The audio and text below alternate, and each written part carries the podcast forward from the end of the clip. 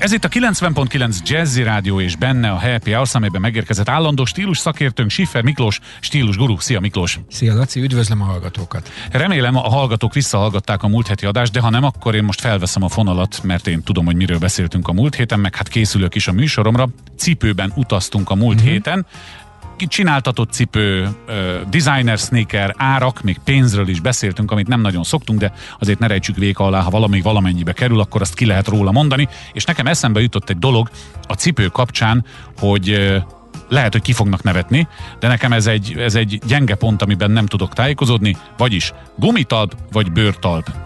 Annyit tudok erről neked mondani, hogy amikor általános iskolás voltam, a bőrtalpú cipőt szerettem, mert az jól le, lehet, hop, le lehetett koptatni, Csúszni és amikor meg. még volt hó, akkor tudtam csúszkálni. Drága nagyanyám meg jó gumitalput vett, jó ricskös gumitalput, hogy kisfiam nehogy elesél, tiszta ideg voltam egymástól cseréltük a cipőt szünetbe, hogy én is hadd csúszkáljak. De nyilván visszatérve a felnőttek világára, most azt gondolnám elsőre, hogy a bőr nem bírja annyira, mint a gumi.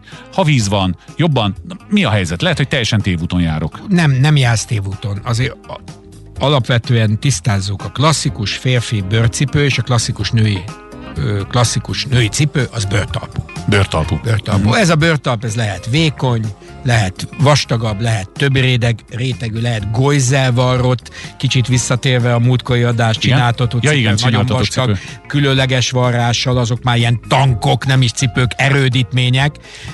Tehát nagyon sokfajta bőrtalp lehet. A bőrtalp a legegészségesebb a lábnak. Ez nyilvánvaló, hiszen a lábunk, hát a talpunk is bőr, bőr. és mm-hmm. a bőr, bőrhöz szeret a legjobban ö, igazodni. Na most ettől függetlenül az utóbbi év, most már lassan azt kell mondanom, hogy lassan fél évtized mindent elsőprő divatja a sneakers, és a sneakersek között Azok... van egy-egy, aki bőrtalppal csinálja, de mondjuk 9, 10, 10 nem 100-ból 99 az ö, öntött gumitalpú. Mm-hmm. Ezen belül vannak aztán óriási különbségek. Van, amelyik pillekönnyű, van, amelyik nehéz, van, amelyik könnyített, van, amelyik járásjavító, és itt visszatérve mm-hmm. megint, amit mondtál, hogy betét, nem betét, tehát nagyon sok fajta van. Klasszikus értelemben a formális cipőnk mindig bőrtalpú. Legalábbis bőrtalpú ra épített. Tehát Aha. bőrtalpú, majd a bőrtalpra húznak egy gumi talpat rá ami nem látszik. De, az Vagy látszik, látszik, de uh-huh. alapvetően bőrtalpú a cipő, csak még a bőrtalpra kerül egy cipő. Ja, egy úgy gumi. Azt hittem, Tehát például, hogyha uh-huh. csináltatott cipőről beszélünk, és azt mondod egy mesternek, hogy te ezt téli cipőnek akarod, akkor ő fog neked rá egy gumi réteget, egy ilyen rücskös gumi réteget húzni, a ami valóban... részre. Hát a középrészre, középrészre, a tapadó részre, meg a sarokra. sarokra. Igen, aminek az a lényege, hogy ne taknyoljunk el a csúszós úton. Igen. Egyébként a bőrtalpú cipő a sima esőben nem csúszik, ö, furán érzi magát egy kicsit az ember, főleg ha nagyon sokat megy benne, mert olyan, hogy át, át átnedvesedik. Hát élő, és a, majdnem, hogy élő anyagról hát, beszélünk. Igazából. A gumihoz egy, képest. Egy, igen, a gumihoz képest mindenképpen, viszont hóba, jeges esőbe, csúszós időbe vég, teljesen védtelen vagy. Tehát akkor biztos, hogy hasra esel vagy óra esel benne. Tehát a bőrtalpnak ez egy, ez egy hátránya. Régen, Mesélj. Amikor csak bőrtalp volt, akkor húzták erre a kamásnit. Tényleg, a megoldották. szépen ráhúzták, és akkor volt egy ilyen gumi kamásni a cipőn. Bármennyire fura, menő külföldi stílusos férfi üzletekbe ismét lehet kapni. 2021-ben? Színesbe. Tehát az benne a jó pofa, hogy van sárga, meg piros, meg zöld, és akkor az benne a gag, hogy te föl vagy elegánsan öltözve, jön az eső, puff, fölhúzod a kamásnit, és vége van. Na jó, de Miklós azért tegyük hozzá, hogy abban az évben, vagy abban az őrült időszakban, amikor bikinihez terveztek maszkot, láttam ilyet még mm-hmm. tavaly nyáron, azt hiszem, hogy, hogy azt is hozzá tervezték, akkor ezen már nem lepődöm meg. Ezen nem, és ez egy klasszikus, egy funkcionális. Ez egy klasszikus funkcionális dolog, de a lényeg az, hogy minél formálisabb a cipő, annál inkább bőrtalpú. Tehát üzleti cipő bőrtalpú, és aztán esti alkalmi cipő, Világos. csak bőrtalpú lehet. Na most, akár fúj, akár esik, akármi van, mondjuk smokinghoz Igen? nem veszünk gumitalpú cipőt. Ezt Magyarországon még nem terjedt el ez a hír. Ugye, ugye, azt kell mondanom. Nem, mert valahogy a, a drága, édes, szeretett honfitársaim, és a magyar férfiakról beszélek, már eljutnak néha a smokingig, na de hogy a smokinghoz nem azt a fekete bőrcipőt használjuk, amit egyébként az még, az még ott egy kicsit várad mm-hmm. magára. És én most nem a, nem a lakcipőről beszélek, nagyon sokan nem szeretik a lábukon, hogy egy ilyen fényes, mind a úgynevezett alpakka csak bőrből mm-hmm. van a lábukon, de egy magas fényű fekete borjúbox cipő ö, mintázatlan orral illenék ebbe a helyzetbe. De mintázatlan semmi... orral ebbe az, is bele tudnék kötni. Hát ezt hogy ez mi Ugye, ez a mintázat? Az a, az a probléma, hogy ezt, egy, ezt így az éd, a rádión keresztül tényleg nehéz. A, a cipő ne, órának, a cipő órának a mintázata meghatározza a cipő formális besoroltságát. Magyarul. Minél simább a cipő orra, annál formálisabb.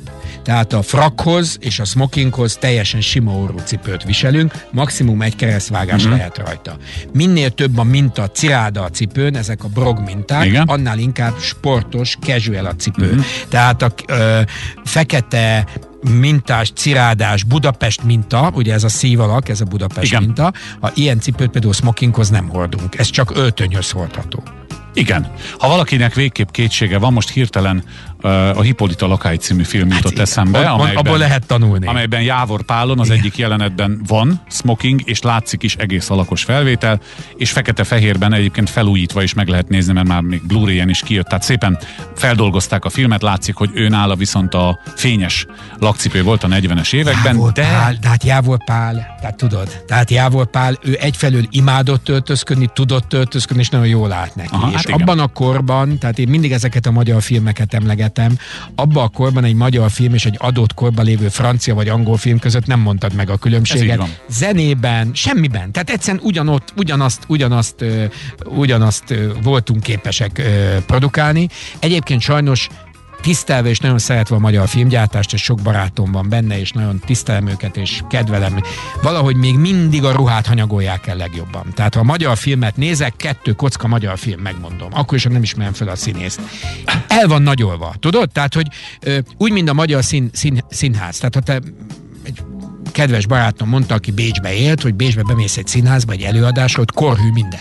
Mert arra törekszenek, hogy az olyan legyen az Igen. a ruha. Nálunk azt mondják, hogy kell még egy kék öltöny, ugorjatok le a sarokra, valaki vegyen egy kék öltönyt. Na most az a kék öltöny, amit 2021-ben az Andrási úton árulnak, az nem az a kék öltöny, Világos. amit 1924-ben mondjuk a játék a kastélyban hordtak az urak. Tehát, hogy erre valahogy, erre valahogy nem figyelünk. Ez nálunk úgy, úgy Ernyei Béla mesélte, hogy amikor Bécsbe játszottak, a legdrágább bécsi Szabó csinálta a ruháikat a, a, a, a musicalekbe. Akkor most elárulok neked még egy titkot a végén, mert ez még bele kell, hogy férjen, ha már elkalandoztunk. Ez egyébként a stílussal mindenképpen összefüggésben áll, hiszen ha ránézel néhány filmkockára, annak stílusa van, amerikai, német, magyar, akármilyen. Igen. A filmekkel kapcsolatban egy általam most meg nem nevezett filmes szakembernek mondtam, hogy te, az ilyen és ilyen filmben milyen jó lett volna ilyen és ilyen dalokat betét dalként hallani. Gondoljunk most a ponyvaregényre, aminek az egyik siker kulcsa az volt, hogy milyen jó zenéket válogattak be a ponyvaregénybe. Ugye én zenében utazom. Uh-huh. És azt mondta nekem Laci, hidd el, hogy a magyar filmgyártásban nincsen külön a büdzsében összeg elkülönítve egy zenei szakértőre. Mert uh-huh. általában a rendezők azt gondolják, hogy ők a Ehhez saját kedvenc uh-huh. számaikat uh-huh. belerakják, ha egyáltalán raknak és uh-huh. jogilag megoldható.